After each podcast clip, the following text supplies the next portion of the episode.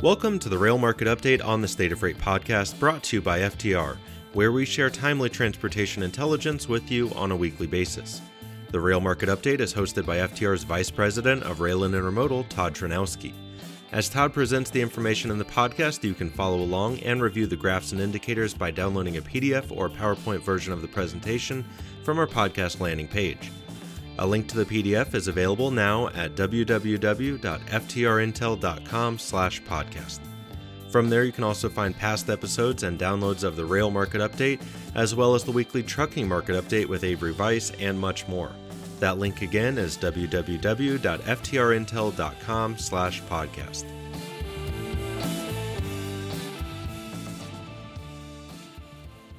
Hello and welcome to this week's edition of the FTR State of Freight Rail Market Update Podcast. As always, I am your host, Todd Tranausky, the Vice President of Rail and Intermodal here at FTR. Thank you for joining us this week.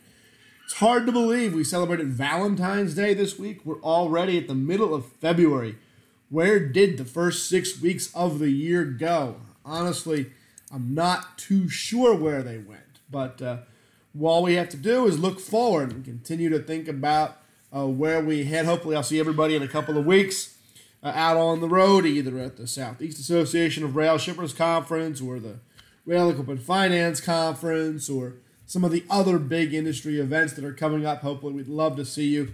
Love to shake your hand, talk to you a little bit uh, as we're out and about in these next few weeks. But let's let's jump right in and let's talk about uh, what we're here to talk about this week, which is the volume outlook, the volume outlook for uh, for the railroads and the intermodal volumes. Well, they're pretty flat. Have not moved a whole lot before the Lunar New Year lull sets in.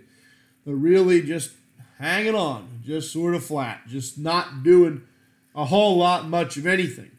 On the carload side, there was definitely a sequential bounce back uh, from, the declines that we saw a couple of weeks ago, uh, but they didn't really uh, break any new ground. They just held really firm, really even with uh, where they had been running before the sharp decline two weeks ago. So it was good that they declined, but there wasn't really anything uh, anything new. There wasn't any true growth associated uh, with the bounce back. And importantly, as we look the numbers at a little bit deeper level, as you you drill down, I know there were a lot of questions from people about what the effect would be on uh, particular carriers, particularly Norfolk Southern, as we got through uh, their, their large derailment uh, earlier in the month, where uh, their main line through uh, through Ohio was uh, closed for several days, four days, five days, I forget the exact number, but that would have an people thought that would have an effect on volumes. Well, we look at NS's volumes and they're pretty flat. There's not a whole lot of sign of much much indication, much ill effect at all either on the intermodal or the carload side, which suggests that NS was uh, fairly efficient and fairly reasonably able to reroute that traffic uh, through across their network uh, and not really see any any impact at all uh, in terms of the overall throughput, the overall volume capacity uh, of its lines, which is is rather amazing. If you'd have told me uh, that was going to be the outcome two weeks ago, I would have lost a lot of money on that bet. Uh, I would have expected to see a significant impact on NS's volumes, but not to be. So let's so let, let's zoom back out and let's talk about numbers at at a high level, at an overall level as an industry. And intermodal, uh, we've sort of been riding the roller coaster here the last call it six weeks. We've been up and down and up and down and up and down. Well, we were up in the latest week, uh, but we were only back to uh, where we had been over the course of 2023. We really didn't get above that in any way, uh, shape, or form. We're still well off the five year average. We're still uh, well off last year, almost 10% off last year, in fact. Uh, so, intermodal, uh, yes, it bounced back sequentially. A wider view says that volumes are fairly flat, uh, not really moving at all, sort of stuck in neutral. And we expect that posture to continue as we go through uh, the balance of the year, at least certainly for the first three quarters of the year, uh, if nothing else. Trailer weakness, it's still there. Uh, a lot of folks took a sequential step up in the last week. Trailers took a sequential step down in the latest week. Uh, we're right about 15,000 carloads a week, but again, just like overall intermodal and like a lot of the carload sectors I'm going to show you, uh, if you average this out over four weeks or five weeks, it'd really be a pretty flat number. There's not a whole lot of momentum in any any direction at all. We're just holding right around 15,000 carloads a week. Now in the trailer space, that's 30% below last year. Uh, it's a significant delta. It's more than that off relative to the five year average. This is the second year in a row we've seen these sharp 20, 30% year over year declines in the trailer market. It's something we're going to have to have to watch as we go forward. If we take another 30% decline in 2024, then there needs to be a conversation had about the long term viability of the trailer market, whether there's enough density to support that business. But for the moment, uh, that certainly uh, is still the case. We're hovering right around 15,000 or so trailers a week. Container volumes, as you would expect, much like overall intermodal volumes, up and down on that roller coaster. We were up in the latest week, but that's still, even though it's up, it's not a great result. It's essentially in line with where we have been, and we're down significantly compared to last year and to the five year average. Uh, so, a weakness all over the place in the intermodal sectors, uh, even as they sequentially took a tick up in the latest week. Uh, still, excuse me, still not a great overall result for the sector. Switching gears, talking about the carload markets, they definitely uh, very much, you know, same song, second verse. Uh, we were up sequentially in most sectors, uh, but even though we were, we're still uh, at fairly weak levels. If you look at what happened in carload, uh, we bounced back. We essentially got back to where we were running earlier in 2023, essentially up a little bit, ever so slightly, about a percent compared to last year and a little bit less than that compared to our five year average. So we're really just normalizing, if you will. We're really just getting back to a normal uh, segmentation, a normal uh, start to things in the carload market. We're really just hanging around very close to to our five-year average. The economically sensitive freight categories, which you know I spend, if you listen all the time, you know I spend a lot of time talking about, thinking about, uh, discussing. Uh, certainly, we saw the same sort of strong sequential uptick. A little bit different from overall carload, though. Uh, we, we went above where we had been uh, before the, the decline two weeks ago. Uh, we're up near our peak levels of 2023. Uh, that's up versus year uh, last year. That's up versus the five-year average. Uh, that's a good bounce back for economically sensitive freight. sometimes you'll hear economically sensitive freight referred to as core carload freight, and what what we mean by that when we talk about economically sensitive freight uh, if you listen all the time, forgive me, uh, but I do want to make sure we get this explanation out there for folks who might be listening for the first time. When we talk about economically sensitive freight, that means we exclude the coal, we exclude the agriculture, we exclude the petroleum. We look at just those sectors that are more closely and directly tied to the underlying economy. Things like metals, things like lumber, uh, those sorts of commodities. And so those are the things, uh, excuse me, that are in this number and then will ultimately be responsible for driving carload growth this year, next year, five years from now. These will be the sectors that will be driving driving that growth. On the coal side of the house, a very typical carload pattern here. We bounced back, but we bounced back to where we had been running. So we didn't we didn't grow. Uh, we're down a little bit from last year. We're basically dead on the five year average number. That's essentially a quote unquote normal market for coal. Uh, we're just sort of treading water right around 75, 76,000 carloads a week. Again, not a lot of movement in any particular direction. As the year goes on, we would expect to see this number weaken, but it has not has not weakened as of yet. Grain volumes. Uh, this is the outlier when it comes to carload sectors. Normally, you see about a sequential uptick. We did not see that this week. We saw a sequential uh, move down again in the grain markets. So down below last year for the first time in 2023 that we've moved below the 2022 result. We're still above the five year average, so we're still above normal, still above average, if you will. Uh, but certainly uh, moving in the wrong direction from week two to now. That trend line uh, definitely moving down to the right, definitely uh, showing some weakness and some things to keep an eye on as we uh, go forward through the balance of certainly the first half of the year. I think the expectation is that grain will stabilize uh, at some point here in the next several weeks. It has not happened yet. Chemicals, traffic.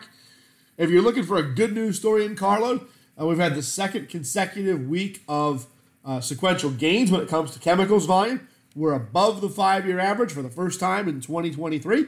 Uh, we're still, though, below last year. We're not back to where we were running uh, this same time in 2022. So it's, again, glass half full, glass half empty. How do you want to uh, read the tea leaves? What is your persuasion? Are you optimistic? Are you pessimistic? Uh, personally, I'm a little skeptical. I'm looking at this number saying, given that we had had a weak fourth quarter in chemicals, given how we started the year in chemicals, I want to see some durability to this recovery before I say things are back, before I say that chemicals have turned the corner and that we're uh, going to move back to growth. I think we need to see more more of an improvement than we've seen, and it needs to be more durable than what we've seen.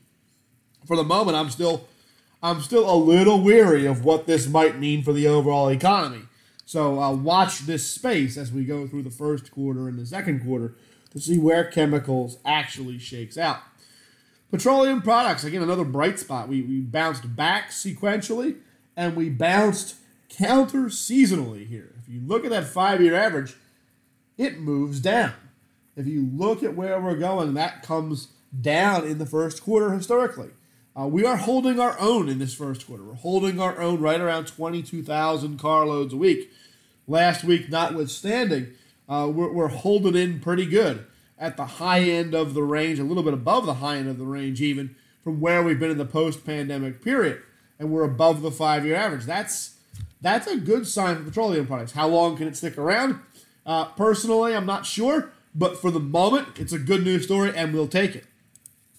Stone, sand, and gravel. It had had the down week last week, like a lot of commodities did, uh, but it bounced right on back. It bounced right back uh, to where it had been running in the weeks prior. It bounced right back, uh, well above last year, almost 15% above last year, in fact, and it's above the five year average by about that same amount. Uh, Stone, sand, and gravel continues to be uh, a good news story for the carload markets, and we expect it to continue to be so over the next few quarters. I was out last week, many of you know, uh, speaking to the Texas uh, Aggregates and Concrete Association out in College Station as part of their short course. Uh, the folks who are in this business are bullish on this business as you go through the next several years. All the infrastructure money that's out there, uh, both at the federal level from the Infrastructure Investment and Jobs Act as well as at the state level, uh, they expect this uh, this strong performance to continue to move forward and potentially even accelerate uh, if railroad service continues to improve, if there continues to be uh, gains there that, that give people confidence uh, to move their shipments by rail as opposed to truck. But this is a sector that is expected to continue to show strong gains as we go through the year. The other part of construction, lumber and wood. Uh, this is not great. Yes, we saw a little bit of sequential uptick. We're still at a very low level. We're not back to the peak levels of 2023. We're well off last year, about 8% off last year. Uh, we're below the five year average. And this is a sector I've talked about it many times in this podcast. You're to see pressure here until housing turns around. And the, the mortgage application data that came out this morning said that mortgage applications uh, are down mortgage demand is not back. That is going to continue to pressure this number uh, for most of 2023, we believe. We don't see a turnaround in lumber and wood happening as we go through the year. Pulp and paper, another big part of forest products. Well, this continues to be a weak story. Now, normally you see weakness in this category in the first quarter. Uh, we have essentially seen uh, flat this quarter. A little bit of weakening from the peak a couple of weeks ago. But on the whole, if you average these numbers out, we're pretty flat for the first quarter. Uh, but we're flat at a weak level. Uh, we've sort of gone back and forth relative to last year, which was a very weak year for the pulp and paper markets. And so the fact that we're sort of up and down and up and down and now back down again uh, and continuing to show weakness relative both to last year and the five year average uh, there was a report out in the last couple of weeks. I referenced it, I think, last week's podcast about uh, box demand being at its at its all time low. It's a historical weakness. Uh, that's not a good sign for this number. That says that pulp and paper volumes are going to have uh, some work to do to get back to growth and probably going to come under pressure for much of the year. Automotive volumes, yes, they ticked up a little bit sequentially, like most carload groups. If you average them out over the last four weeks, it'd be a pretty flat number, right around 22, 23,000 carloads a week. It's above last year. Uh, last year was a very weak year for automotive. It's above last year, but below the five year average. Again, just sort of treading water, if you will. And here, again, if you listened to uh, some of the other speaking engagements I've done, if you've listened to uh, the podcast, uh, you know that this is a sector where I think there's a little bit of downside risk, particularly as inventories build in the automotive sector, uh, that this could come, those high inventories could come back through the supply chain uh, later in the year and force production cuts and force volume cuts at the production end of automotive. We'll just have to wait and see. On the whole, it's just treading water to start uh, to start the year. So to wrap up, the intermodal weakness continues to be significant. To start the year, there's no real change in that pattern, uh, no real recovery. As we get into the Lunar New Year lull, we would not expect to see that recovery uh, for several more weeks, probably well into March at this point. Carload volumes had a good sequential comparison from, from uh, the week before last, but overall, they're really just treading water in most cases. They're really just holding flat with where they've been earlier in 2023 without any sort of uh, upward or, thankfully, downward momentum. And so they're sort of just holding their own, treading water, if you will, giving credence to that backdrop of a, a, a slow growth economy, a slow growth GDP environment, a slow growth industrial production environment, a slowing a manufacturing environment, just creeping along in carload about one half, one percent growth, just not not moving much at all. And as I said in the East, uh, there was really no effect on the numbers from Norfolk Southern's Ohio derailment. It was really pretty uh, pretty amazing when you think about it. The, the, the magnitude of that incident, the magnitude of the operational impact uh, that the NS felt. And when you think about how that uh, how that looked going forward from a volume perspective, there was really no impact there. Uh, that is something uh, pretty amazing to behold when you think about it. And with that, I want to thank you for joining us this week. Feel free to to reach out if I can ever be of assistance, if we can ever talk about transportation, talk about what you're seeing in the marketplace. We literally get up in the morning to analyze these markets, talk about these markets, love to hear what people are hearing in their businesses, seeing in their businesses. I love to have that discussion. Reach out anytime to myself or any member of the FTR team if you have questions about what you're hearing in the podcast, what you're hearing seeing in the reports. Love to talk about it. Uh, reach out anytime. And with that, hope you have a great week. We'll talk to you again next week. Uh, as always, I am your host, Todd Tranausky, the Vice President of Rail and Intermodal here at FTR. Uh, thank you and have a great week.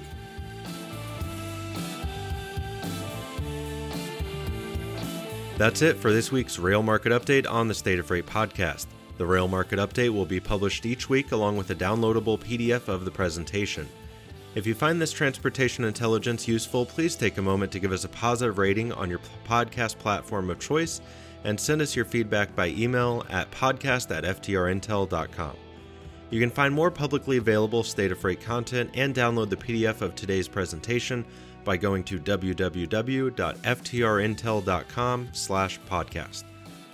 FTR is the leader in freight transportation forecasting in North America, providing consistently reliable reports for trucking, rail, and intermodal transportation, as well as providing demand analysis for commercial vehicle and rail car.